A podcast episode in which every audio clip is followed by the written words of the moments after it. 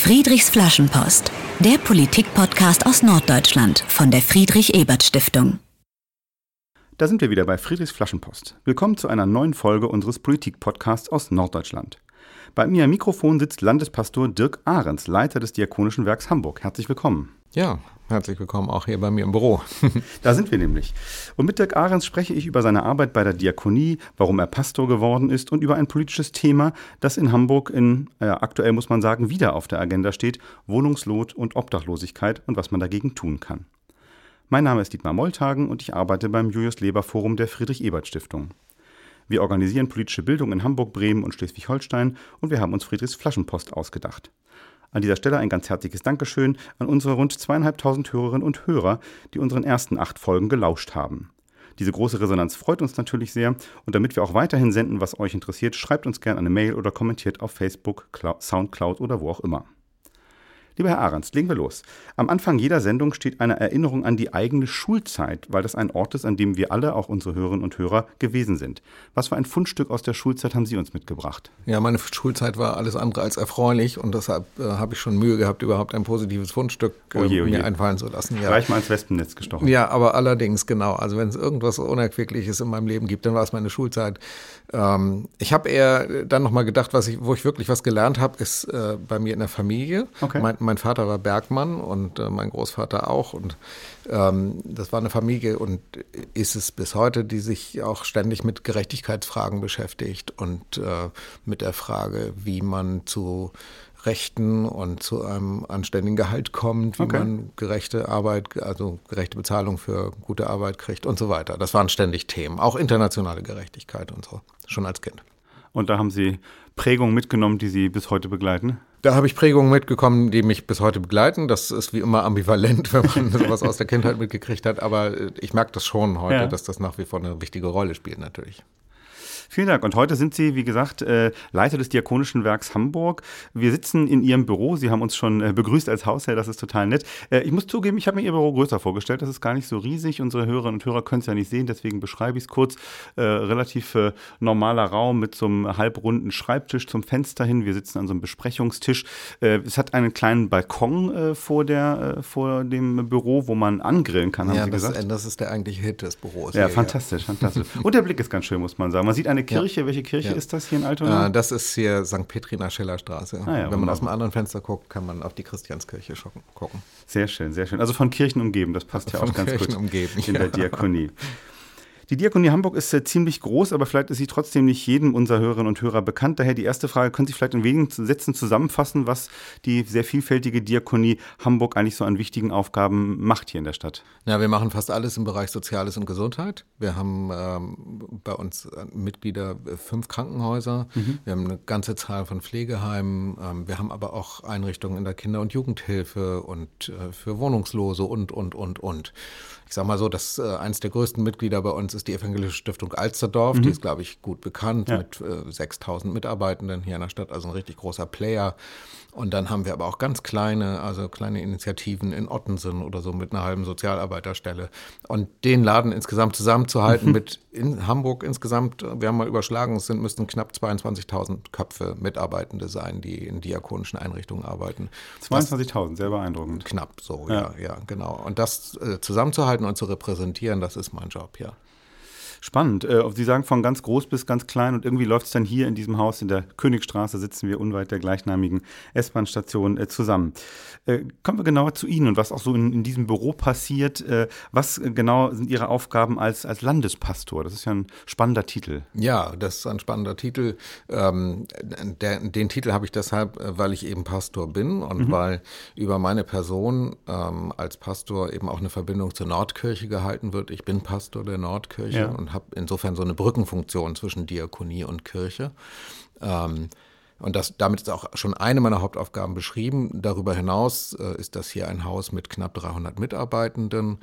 Ähm, das leite ich zusammen mit einem insgesamt vierköpfigen Vorstand. Ja. Und ähm, dann bin ich natürlich zuständig als für die gesamte Mitgliedschaft. Also als äh, Repräsentationsfigur, als Integrationsfigur, aber äh, eben auch als Verhandler. Ähm, also von als dem kleinen in Ottensen mit genau, der halben Stelle bis zu Alsterdorfer. Genau genau. äh, Großinstitution. Okay. Richtig. Also gemeinsame Interessen herausfinden, ja. Impulse geben, was jetzt dran ist und wie man es voranbringen kann und so weiter. Mhm. Spannende Aufgabe. Und äh, Sie haben schon gesagt, äh, ist ja doch ein ziemlich äh, riesiger Laden, die Diakonie Hamburg, wenn man mal alles äh, zusammenzählt. Äh, ist man dann eigentlich, wenn man an der Spitze so eines großen oder Unternehmens, kann man ja schon fast sagen, steht, eigentlich dann am Ende des Tages mehr, mehr Pastor oder mehr Manager? ich hoffe beides gleichzeitig. Außerdem ist es kein Unternehmen, sondern es ist ein Verband. Okay. Ne? Also also die Unternehmen, die bei uns Mitglied sind, die sind natürlich selbstständig unterwegs und äh, wir mändeln sozusagen immer gemeinsame ja. Interessen aus und gucken, was wir, wie wir gemeinsam auftreten und so weiter. Das ist schon anspruchsvoll. Aber ich finde die, äh, die theologische Grundlegung, also warum machen wir das als Kirche? Und was ist das Evangelische an Diakonie? Das finde ich schon extrem wichtig, mhm. insbesondere jetzt in Zeiten, wo wir natürlich viel diverser werden, auch in unserer Mitarbeiterschaft. Diverser im Sinne auch von äh, religiös divers? Natürlich, auch religiös ja. divers. So, also man kann als muslimischer Mann oder Frau Mitarbeiterin der Diakonie sein? Ja, selbstverständlich, selbstverständlich. Spannend. Und ähm, Sie haben gesagt, gerade selber gefragt, was ist so das Evangelische an Diakonie? Haben Sie eine kurze Antwort für unsere Hörerinnen und Hörer? nee, eine richtig kurze Antwort gibt es dazu dann, natürlich Dann eine nicht. mittellange. Aber eine mittellange, ja. Also wir wir haben hier sehr lange gearbeitet über ähm, einerseits interkulturelle Öffnung, die mhm. wir unbedingt brauchen, damit wir auch attraktiv und interessant sind für Menschen aus anderen kulturellen Zusammenhängen und religiösen Zusammenhängen und ähm, der Stärkung des evangelischen Profils auf der anderen Seite. Das bedingt sich ja gegenseitig. Ja. Ne?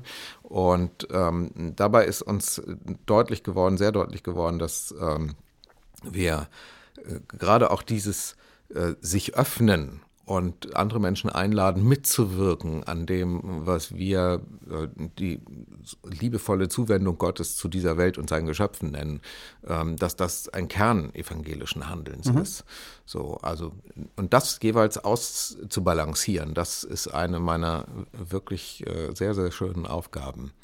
Und ich habe den Eindruck, wir werden hier ähm, immer bunter.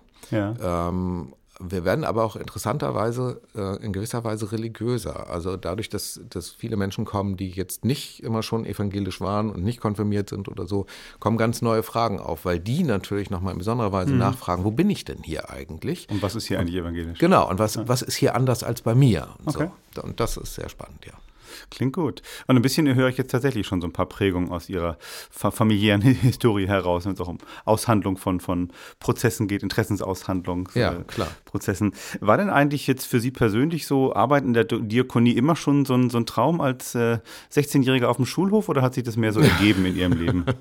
nee, tatsächlich überhaupt nicht. Also was ich als 16-Jähriger geträumt habe, das kann ich nicht mehr so richtig erinnern. aber es war ganz bestimmt nicht das, was ich heute mache. Okay. Und ähm, auch als ich mich entschieden habe, Theologie zu studieren, da war eigentlich auf meinem inneren äh, Plan eher das Thema weltweite Gerechtigkeit. Mhm. Und ich habe mich sehr intensiv mit äh, Theologie der Befreiung in Lateinamerika beschäftigt. Ich habe mich mit Anti-Apartheidstheologie, mit dem Karos-Papier in Südafrika beschäftigt und so. Das waren meine, meine großen Themen. Und ähm, wenn ich irgendwas überhaupt nicht als Fantasie hatte, dann war das Gemeindepastor in Deutschland zu werden. Das, äh, Was Sie aber auch waren zwischendurch. Bin, wir reden, wir reden nachher noch. Genau, drüber. bin ich auch geworden. Das war im Übrigen auch eine ziemlich äh, coole Zeit. Ähm, und Diakonie schon gar nicht. Okay. Und äh, selbst auf der letzten Station, bevor ich zur Diakonie gekommen bin, ähm, war mein Bild von Diakonie eigentlich auch ähm, ganz viele Betten und ganz viele Zimmer und große äh, Häuser und man ist irgendwie so rein managementmäßig unterwegs ja. und ich dachte, ach nee, das will ich nicht. Und dann ist ähm, ein Freund hat mich darauf aufmerksam gemacht, dass hier das Hilfswerk, die Leitung des Hilfswerks frei war. Und ähm, sagte dann, Mensch, da sind ganz viele tolle kleine Projekte wie Mitternachtsbus, ein Frauenhaus, ja. da sind äh, äh, die andocken, die Praxis für Menschen ohne Papiere und so. Und das ist doch alles genau das, wo dein Herz schlägt. Also so die, die Dinge direkt am Menschen ran. Und dann habe ich gedacht, okay, das klingt echt interessant. Und habe mich beworben und merkwürdigerweise haben sie mich genommen. Ich hatte damals tatsächlich nicht viel Ahnung von Diakonie. und ähm, fünf Jahre später bin ich dann Landespastor geworden und äh, Vorstandsvorsitzender des Verbandes hier. Und äh, jetzt finde ich es großartig. Ja, spannend. Also ist ja auch toll, wenn man mal sieht, dass ein Weg auch verschiedene Kurven schlagen kann und nicht immer Klar, wir entwickeln uns ja. ja. Ne? Wenn alles gut geht, entwickeln wir uns. Ja, das absolut. ist super. Absolut. Ja. Sie haben schon gesagt, äh, die Diakonie gehört äh, zur evangelischen Kirche, ist das äh, größte und wichtigste Werk auch hier in Norddeutschland. Kirche ist ja nur wiederum auch so ein Thema, über das gerne mal öffentlich diskutiert wird. Und es wird auch viel Kritik ja immer wieder an, an Kirche geäußert. Wie, wie gehen Sie selbst eigentlich damit um, wenn, wenn Kirche immer wieder in der Kritik steht? Ja, also erstmal ist das völlig in Ordnung, dass hin und wieder Kirche in Kritik steht. Also alle Institutionen stehen hin und wieder in Kritik, müssen auch in Kritik stehen, damit sie sich reformieren, damit sie auf der Höhe der Zeit bleiben. Das geht ja Parteien und Gewerkschaften auch nicht anders. Und selbst Fußballvereinen geht das nicht anders. Die müssen auch immer in Bewegung bleiben und mit Kritik konstruktiv umgehen. Und ähm, ich bin äh, persönlich äh, ganz dankbar dafür, ähm, evangelischer Christ zu sein und äh, evangelische Kirche zuzugehören. Ähm, wir sind manchmal etwas langsamer, dafür sind wir sehr viel demokratischer. Wir sind eben eine, eine Organisation, die sich demokratisch aufbaut. Ja. Und ähm, das sind dann manchmal schwierige Prozesse. Da würde man also sich manchmal mehr Geschwindigkeit wünschen ja. in, in positive Veränderungen, aber äh, gleichzeitig schätze ich das einfach auch sehr. Ich bin ein großer Fan von demokratischen und rechtsstaatlichen. Und Sie vermissen keinen evangelischen Papst? Nein, um Gottes Willen, im wahrsten Sinne des Wortes, bitte keinen Papst. Also das, das hat ja Gründe, dass wir evangelisch sind. Okay. Und ähm, gab es schon mal so eine Situation, wo Sie persönlich auch dachten, meine Güte, ne? Sie haben gesagt, Kritik muss möglich sein, muss erlaubt sein. Jetzt hat hier die Kirche aber echt äh, Murks gemacht, dass mich das auch persönlich angreift. Also die Stichworte wie äh, Miss Kindesmissbrauchsskandale, äh, überwiegend der mhm. katholische gab es ja aber auch in evangelischen Kirchengemeinden, wo man so auch selber an, an Grenzen stößt. Nein, tatsächlich ist das ja so, dass die, ähm, wir haben ja hier in, in Hamburg, äh, in Ahrensburg, ähm, mit heftigen Missbrauchsgeschichten zu tun gehabt. Das war schon verstörend. Mhm. Das war auch für mich persönlich extrem verstörend. Und ähm, ich bin super dankbar. Und da muss man dann eben wieder die positive Seite sagen, weil Sie nun dieses Thema auch ansprechen, dass wir hier mit, mit einer Bischöfin Kirsten Vers jemand haben, die sich diesem Thema so offensiv und mit so viel Herz und so viel Verstand zuwendet. Sagen Sie vielleicht ähm, ganz kurz, was Kirsten Vers in dem Zusammenhang macht? Naja, die hat äh, im Grunde genommen äh, die ganze Aufarbeitung ja. geleitet, ähm, gibt jetzt wichtige Impulse für die EKD, wie wir das machen können, ähm, hat persönlich ganz viele Gespräche geführt, die gerade für Betroffene, glaube ich, auch sehr hilfreich waren, ähm, so dass sich unterm Strich äh, bei aller Betroffenheit und ehrlich gesagt, ich habe manche Berichte gehört, wo mir echt die Tränen gelaufen sind, ähm, aber doch ganz, also man zufrieden ist natürlich das völlig falsche Wort, aber es ist ähm, ja, ich bin dankbar dafür, mhm. dass wir mit Kirsten Vers jemand haben, die sich da so reinkniet und äh, so das so gut macht und äh, das mit guten Bündnispartnern ja. macht. So. Dass ich das Gefühl habe, wir sind da auch äh, deutlich weiter als manche andere Institutionen. Okay. Und will in diesem Zusammenhang nochmal sagen, Missbrauch ist natürlich ein Thema, das sich vor allen Dingen eben nicht in der Kirche abspielt, sondern vor allen Dingen in der Familie ja. und auch, ähm, ich sag mal, in Institutionen, wo noch nach meiner Ansicht relativ wenig passiert ist, äh, Sportvereine und so weiter.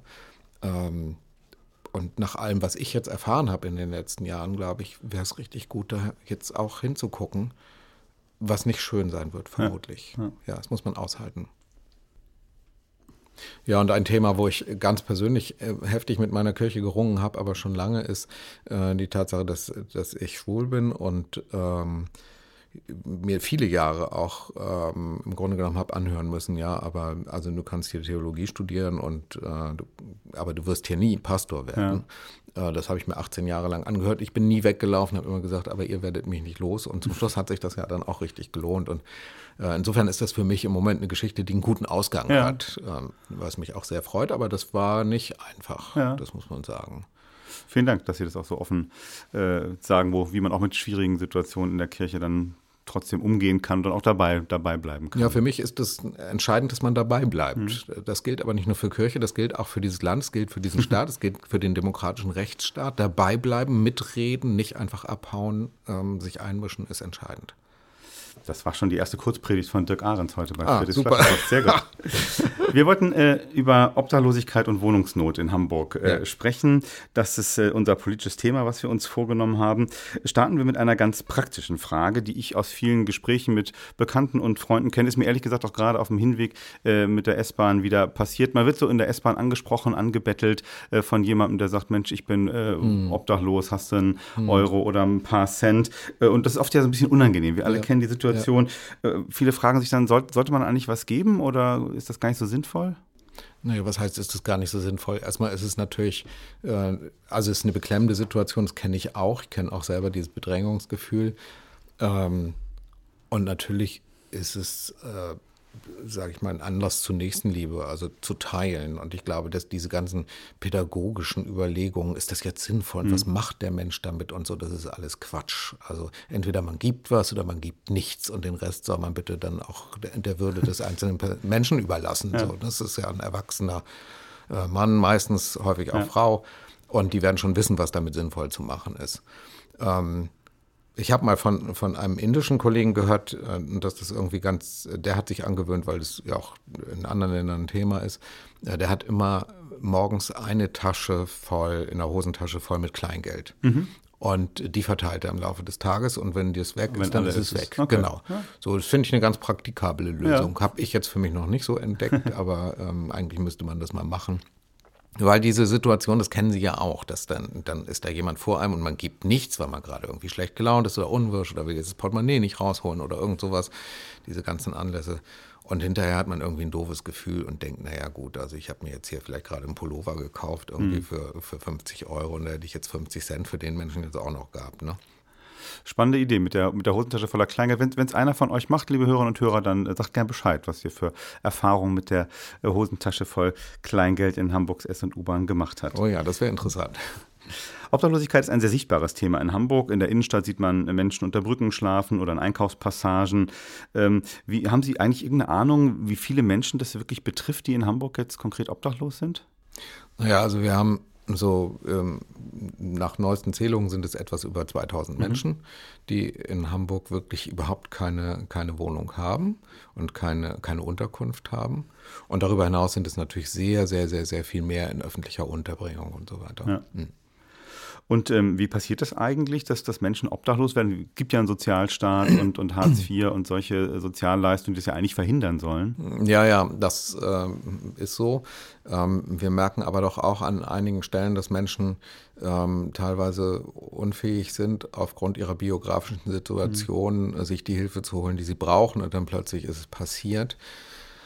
Und tatsächlich ist, wenn sie irgendwann mal in der Kombination gelandet sind, dass sie ähm, keine Meldeadresse mehr haben und ihren Job verloren haben, und meistens geht das ja irgendwie Hand in ja. Hand, dann ist äh, im Moment für sie kaum was zu tun, muss man sagen. Also dann ist es ein sehr mühsamer Weg wieder zurück. Und das kann wirklich fast jedem blühen. Ne? Ich habe äh, von, von einem ähm, Airbus-Ingenieur gehört, ähm, ja, der hat mir mal seine Geschichte erzählt, also der ist schon lange nicht mehr Airbus-Ingenieur, sondern war das mal und ja. äh, der hatte dann irgendwie ein Haus gebaut und sich damit finanziell ziemlich äh, an den Rand gebracht.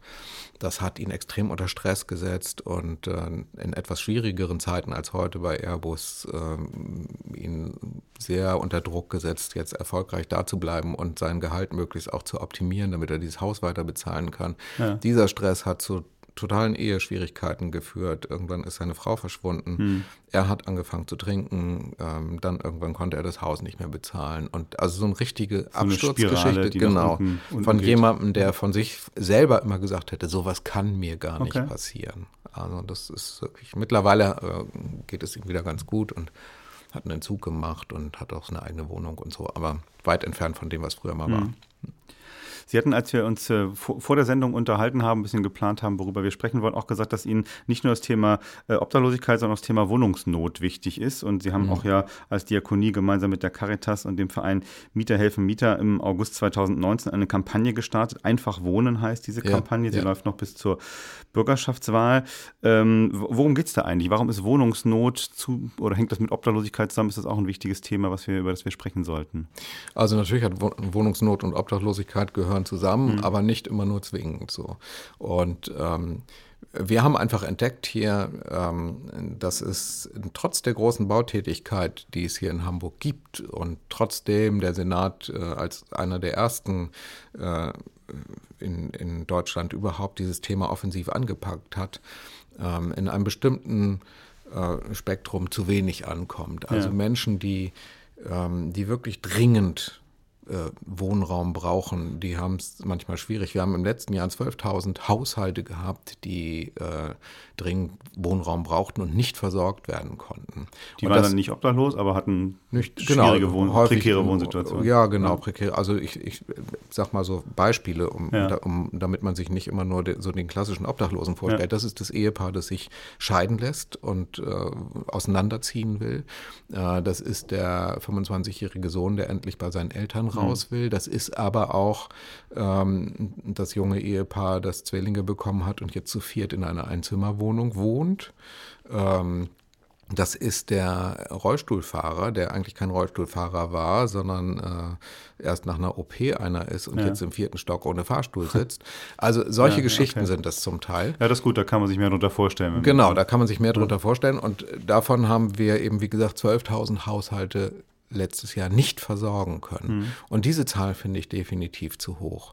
Und dann muss man sagen, ähm, darüber hinaus, ähm, das merken wir auch im Bereich Fachkräftemangel und so weiter, dass, dass Menschen wie, ähm, also die, die den Laden hier am Laufen halten und ich nenne mal so einfach so die klassischen Klischeeberufe von der Krankenschwester über den Erzieher, über die Polizistin und den Feuerwehrmann und so weiter, Ja. ähm, dass die sich ja kaum noch äh, leisten können, hier in Hamburg Mhm, zu wohnen.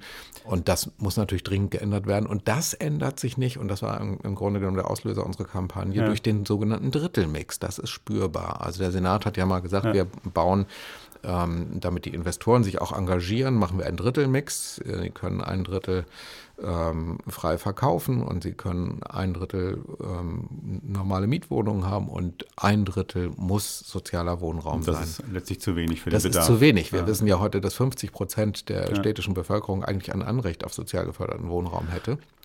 Genau, nun ist ja bald äh, Bürgerschaftswahl. Es wird Ja. demnächst eine neue Hamburger, einen neuen Hamburger Senat geben. Hm. Äh, was sind denn Ihre Vorschläge von diesem, in dieser Kampagne Einfach Wohnen? Was, was müsste eine nächste Regierung da anpacken?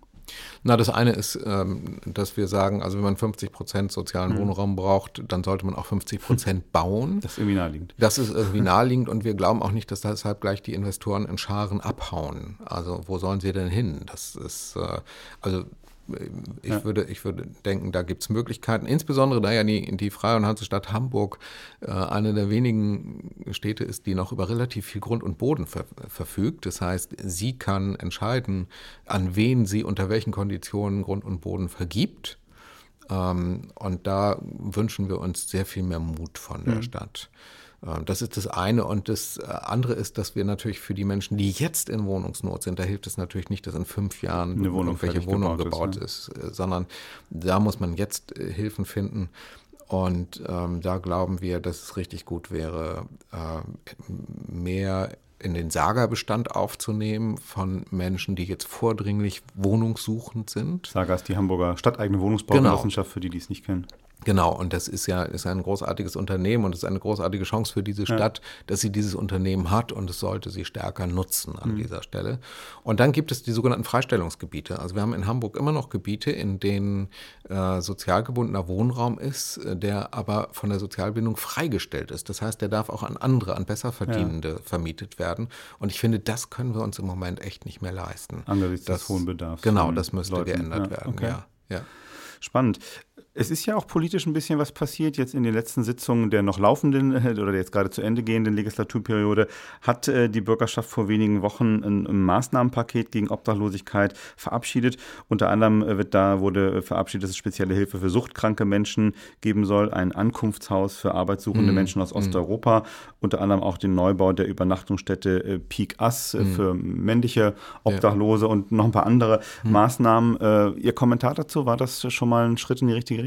Natürlich ist das ein Schritt in die richtige Richtung und äh, gleichzeitig bin ich ein bisschen skeptisch, weil nun jahrelang irgendwie nicht so richtig was passiert ist. Und jetzt so kurz vor der Wahl äh, wird das plötzlich, kommt es in die Bürgerschaft. Ähm, ich hoffe, das ist nicht nur Ankündigungspolitik, weil natürlich entscheidend ist, dass der Senat sich das dann auch äh, genau so vornimmt. Also der nächste, wenn er, wenn er gewählt ist. Genau, der nächste Senat, der ja vermutlich ziemlich ähnlich sein wird wie der gegenwärtige. So sieht es gerade aus. Genau, wir, wir, wir zeichnen aus ein, ja noch ein paar Tage vor der Wahl. Ähm, blicken wir noch einmal genauer auf die Menschen, die von Obdachlosigkeit betroffen sind. Ähm, eine Untersuchung ähm, aus dem Jahr 2018 habe mhm. ich gefunden, die hat gezeigt, dass viele ähm, obdachlose Menschen in Hamburg EU-Bürger sind, mhm. die in Hamburg nach Hamburg gekommen sind, um hier Arbeit zu suchen, ja. aber eben keine gefunden haben und dann obdachlos geworden ja. sind aus den Gründen, wie mhm. Sie sie auch äh, geschildert äh, haben. Äh, warum kann man eigentlich irgendwas speziell für diese Menschen tun, wo er wahrscheinlich auch noch sowas wie nicht die deutsche Sprache so perfekt können dazu mhm. bekommt als mhm. Thema? Ja, also erstmal muss man sich angucken, was es eigentlich für Menschen sind. Das sind äh, tatsächlich überwiegend Männer, die äh, mal hierher gekommen sind, um Arbeit zu finden.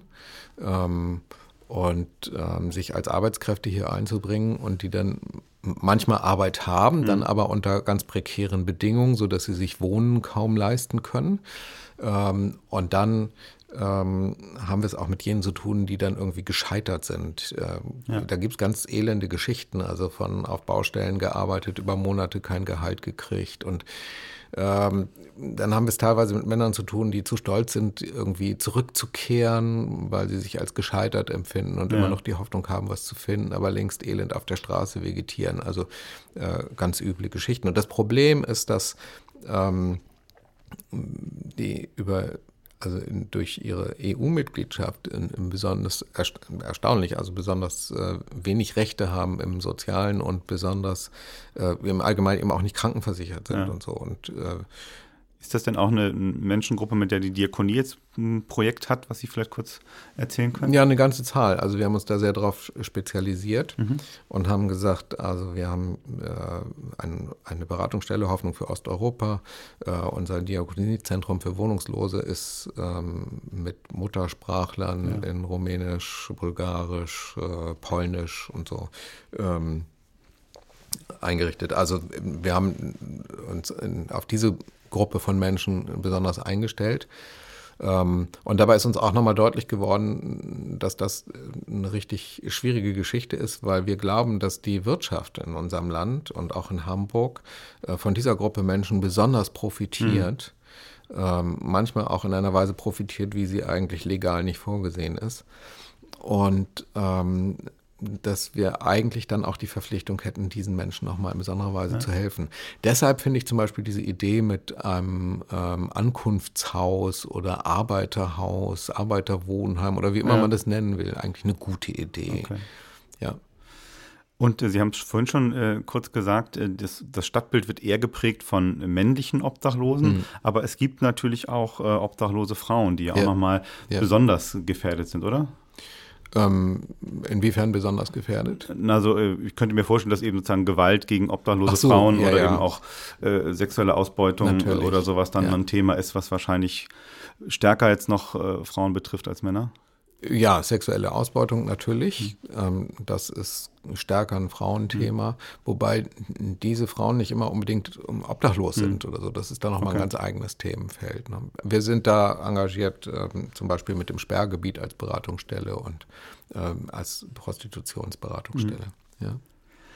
Also es gibt ja viele langjährige Projekte, die auch mal aus der Diakonie Hamburg äh, hervorgegangen sind, äh, beispielsweise das Straßen, Hamburger Straßenmagazin Hinz und Kunst. Ich ja. hoffe, alle Hörerinnen und Hörer wissen es. Ich bin sehr, bin sehr stolz darauf, da Herausgeber zu sein. Wollte ich ja. gerade sagen, das äh, ich, äh, war mir jetzt auch nicht klar, muss ich zugeben, bis ja. ich es äh, gelesen habe in der mhm. Vorbereitung, dass tatsächlich Sie auch nach wie vor der Herausgeber sind und die Diakonie ja auch nach wie vor Mehrheitseigner von, von Hinz und Kunst ist. Aber es gibt auch andere Dinge, Sie haben schon kurz erwähnt, den Mitternachtsbus oder auch das Winternotprogramm, wo so Winterunterbringung oft ja an Kirchen Gemeinden ja. untergebracht werden. Also äh, kann man sagen, dass äh, das Thema Obdachlosigkeit schon eine spezielle Rolle für, für auch die normalen evangelischen Kirchengemeinden in Hamburg spielt?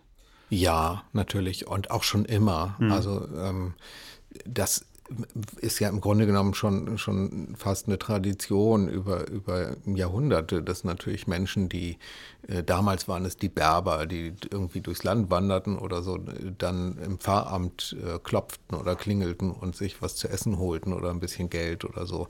Insofern gibt es äh, traditionell eine große Nähe zu diesem Thema. Ähm, Im Übrigen ja auch auch in einer gewissen Weise biblisch. Also mhm. ähm, ja, also Jesus selber ist ja so jemand gewesen, der herumgezogen ist und in gewisser Weise ähm, vielleicht nicht klassisch obdachlos war, aber doch ähm, ohne festen Wohnsitz. Ohne festen Wohnsitz. ne? sagen, genau, ja. so hat er sich ja auch selber beschrieben. Ja. Ähm, insofern gibt es da irgendwie auch eine innere Affinität.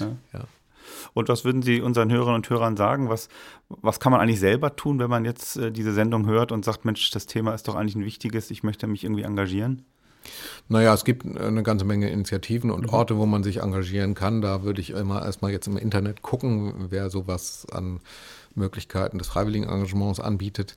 Ähm, und darüber hinaus finde ich einfach wichtig, ähm, dass wir in unserer politischen Verantwortung, also unsere politische Verantwortung auch ernst nehmen mhm.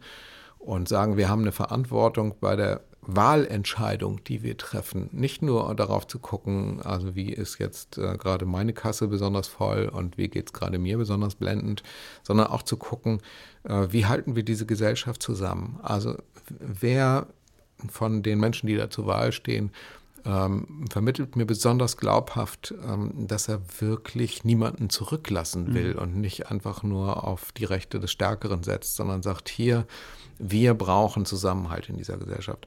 Das fände ich äh, übrigens auch die große Herausforderung für die Zukunft, wenn ich das sagen darf. Mhm. Wir stehen ja vor zwei schwerwiegenden Transformationsprozessen weltweit. Das eine ist Digitalisierung, das andere ist das alles, was wir zum Thema Klimaschutz machen ja. müssen. Und ähm, diese beiden Transformationsprozesse werden uns ordentlich durchrütteln. Der eine ist ja sogar ein überlebenswichtiger Prozess zum Thema Klimaschutz. Ähm, und wir haben keine Ahnung, was da auf uns zukommt. Wir haben keine Ahnung, äh, welche Härten das noch von uns verlangt. Und ganz sicher wird es Gewinner und Verlierer geben. Ähm, das alles ahnen wir gerade erst. Wir sind ja überhaupt erst am Anfang dieser beiden mhm. Prozesse. Beide Prozesse sind unumkehrbar, davon bin ich überzeugt. Und wie gesagt, einer ist sogar lebenswichtig. Ja. Ähm, wenn man diese Prozesse erfolgreich gestalten will und wenn man äh, da wirklich vorankommen will, dann wird der Schlüssel dazu sein, dass wir das Soziale wieder nochmal richtig ernst nehmen. Mhm. Ich habe ein bisschen mit Erschrecken gemerkt in den letzten Wochen, jetzt auch vor der, dieser Wahl, es wurde viel diskutiert darüber, ob jetzt Autos in der Innenstadt fahren sollen. Also das ist alles ein schönes Thema, diskutiere ich auch gerne mit. Ähm, aber es sind nicht unsere Überlebensthemen mhm. im Moment. Und ähm, dass viele soziale Fragen kamen mir sehr wenig vor, viel zu wenig. Äh, wenn wir die Transformationsprozesse erfolgreich bestehen wollen, dann müssen wir diese Gesellschaft zusammenhalten. Und dann wäre es zum Beispiel sehr angesagt, ich sag mal, unter Klimaschutzgesichtspunkten ist es sehr angesagt zu sagen, wir brauchen einen Masterplan Bekämpfung der Armut in mhm. Hamburg. Ähm, damit wir glaubhaft der Gesellschaft versichern können, äh, wir gehen hier gemeinsam, wir gehen wirklich gemeinsam einen vielleicht harten Weg, aber wir lassen niemanden zurück. Du kannst ja. dich darauf verlassen, wenn du in Not kommst, sind wir da. Das wäre, finde ich, ein zukunftswirksames politisches Angebot. Spannend, vielen Dank äh, für, für, diesen Ausblick. Wir haben über Obdachlosigkeit und Wohnungsnot geredet. Am Ende sind wir bei sehr grundlegenden Fragen ja, wie äh, Klimaschutz und eben ja, auch Kampf ja. gegen Armut, äh, Zusammenhalt der Gesellschaft angelangt. Vielen Dank bis hierhin. Wir wollen wie immer bei Friedrichs Flaschenpost auch noch ein bisschen äh, den Menschen, den wir, dem ich jetzt in dem Fall gegenüber sitze, etwas ah, ja. näher kennenlernen. Und äh, in jeder Sendung gibt es äh, ein Spiel, nämlich Friedrich fragt. Äh, okay. Das äh, spielen wir jetzt zum Ende der Sendung äh, auch noch und ich stelle zehn Entweder-Oder-Fragen mhm. und Sie antworten ganz spontan, okay? Mhm. Dann los. Meer oder Berge? Meer. Bei Büchern lieber ein Roman oder ein Sachbuch? Im Moment Sachbuch. Am freien Abend lieber ins Restaurant oder kochen zu Hause? Restaurant. Das muss jetzt sein. HSV oder St. Pauli? Äh, St. Pauli. Sind Sie eher spontan oder eher organisiert? Äh, organisiert spontan. okay, lasse ich gelten. Der Weg zur Arbeit mit Bus und Bahn oder mit Auto? Bus und Bahn. Morgens erstmal in Ruhe einen Kaffee oder erstmal der Blick aufs Handy und die Nachrichten checken? Äh, Tee. Aber keine Nachrichten. Danach okay. oder währenddessen. Äh, Musik in der Kirche, lieber ein Choral mit Orgel oder ein Gospel mit Klavier? Oh, die finde ich beide gleich toll. Na gut, lasse ich auch gelten. Äh, Im Meeting in der Diakonie, lieber alles ausdiskutieren oder lieber schnell eine Entscheidung treffen? Ähm, alles ausdiskutieren und dann schnell entscheiden. Und okay. das auch durchhalten. Und äh, die letzte Frage, welche wäre das schönere Amt für Sie, Papst oder SPD-Vorsitzender? ich möchte beides, glaube ich, nicht gerne machen. okay, ich spiele an auf Franz Müntefering, der ja, damals als ja, ja, SPD-Vorsitzender wurde, gesagt hat, äh, sei das schönste. Amt neben dem Papst. Also den Spruch habe ich nie verstanden. Ich finde, also Papst ist so unendlich einsam, muss das sein. Und äh, SPD-Vorsitzende haben wir mittlerweile auch so viele Unglückliche erlebt, dass ich glaube, finde. Also vielleicht kann man auch mal einen anderen Job finden. Sie wirken ja mit Ihrem jetzigen gar nicht so unzufrieden. Nee, überhaupt nicht. Vielen Dank für, für die Antworten. Ähm, wo wir jetzt gerade schon mal beim äh, Thema äh, Leben neben der Arbeit sind, was, was machen Sie gerne in Ihrer Freizeit, wenn Sie nicht hier in diesem Büro sitzen? In meiner Freizeit bin ich, also ich äh, liebe es, ins Theater zu gehen, ich liebe es auch zu lesen. Ähm, ich gehe sehr gerne spazieren, äh, besuche Museen, Ausstellungen und so weiter mhm. und reise auch sehr, sehr gerne. Äh, apropos Reisen, das passt gut zu meiner nächsten Frage. Äh, gehen Sie denn, wenn Sie auf Reisen sind, so als, als Profi-Christ dann auch mal privat in der Kirche und gucken sich die an? Oder ja, haben Sie das genug hier? Natürlich, um natürlich, ja. Natürlich, weiß ich nicht. ja, doch, finde ich schon. Also, man, also ich bin ja Christ nicht als Profi, sondern als Mensch, der ich bin. Das ist gut. Äh, das äh, wollte ich mich nochmal darauf hinaus. Sie hatten ja vorhin schon kurz angedeutet, dass eigentlich Gemeindepastor zu werden nie so Ihr äh, Traum war eigentlich. Ja, äh, Dann sind Sie es aber doch geworden. Sie waren jetzt einige Jahre Gemeindepastor in der Christuskirche am äh, Wandsbek Markt. Nee, Kreuzkirche äh, in Wandsbek. Und die ist auch nicht am Markt. Wo sondern im Eichtalpark. Ach, dann habe ich das falsch, okay. Ja. Also nochmal richtig, Kreuzkirche im Eichtalpark, Entschuldigung. Jawohl, genau. Und ähm, wie, wie, wie anders oder wie ähnlich ist das eigentlich, Gemeindepastor in, in Hamburg zu sein oder jetzt der, für die Diakonie zu arbeiten? Ähm, das ist tatsächlich extrem anders. Also ähm, als, als Gemeindepastor sind Sie ja doch für ähm, ja, ein ich sag mal, für, im Grunde genommen für eine dörfliche Struktur zuständig, selbst in der Großstadt.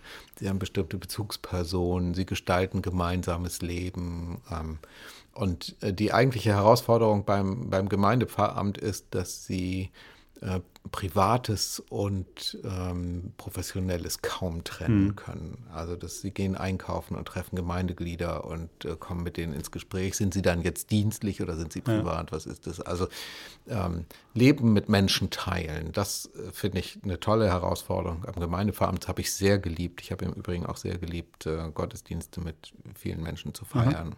auf unterschiedliche Art und Weise. Hier ist äh, dann insofern das Gegenteil, als ich ja, wie Sie vorhin sagten, Profi-Christ. Also hier empfehle, empfinde ich mich tatsächlich mhm. nicht als Profi-Christ, aber sehr professionell. Das ist natürlich äh, sehr viel distanzierter. Ja. Ähm, das müssen Sie auch sein. Sie haben eine viel höhere Leitungsverantwortung. Ähm, sie dürfen nicht so darauf angewiesen sein, dass alle sie immer nett finden. Mhm. Das ist nicht Teil der Jobbeschreibung. Gut, wenn das klappt, aber es ja. ist nicht Teil der Jobbeschreibung.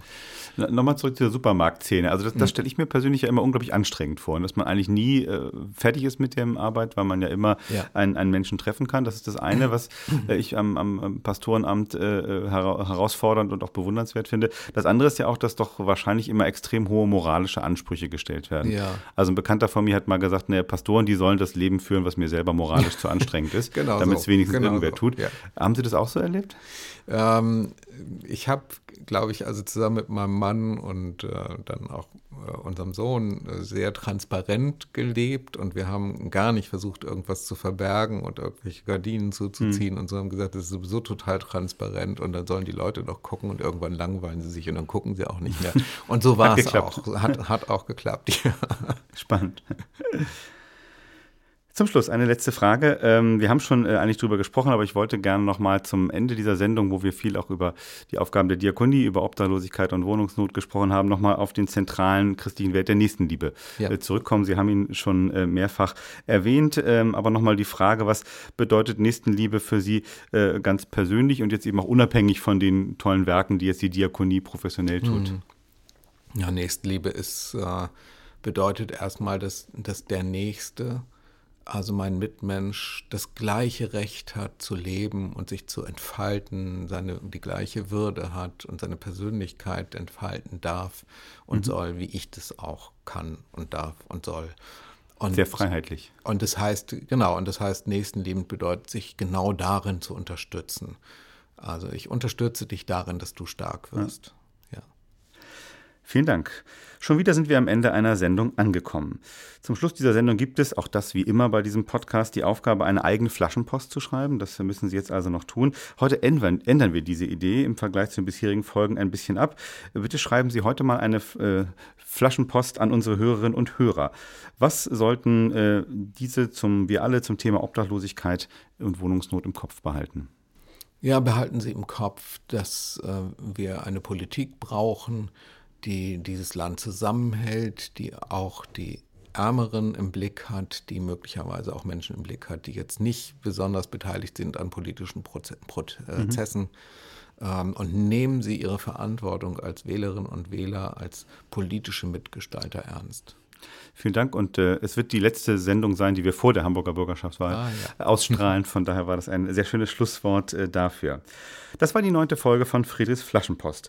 Heute aus Hamburg, äh, aus der Diakonie Hamburg und im Gespräch mit Landespastor Dirk Ahrens.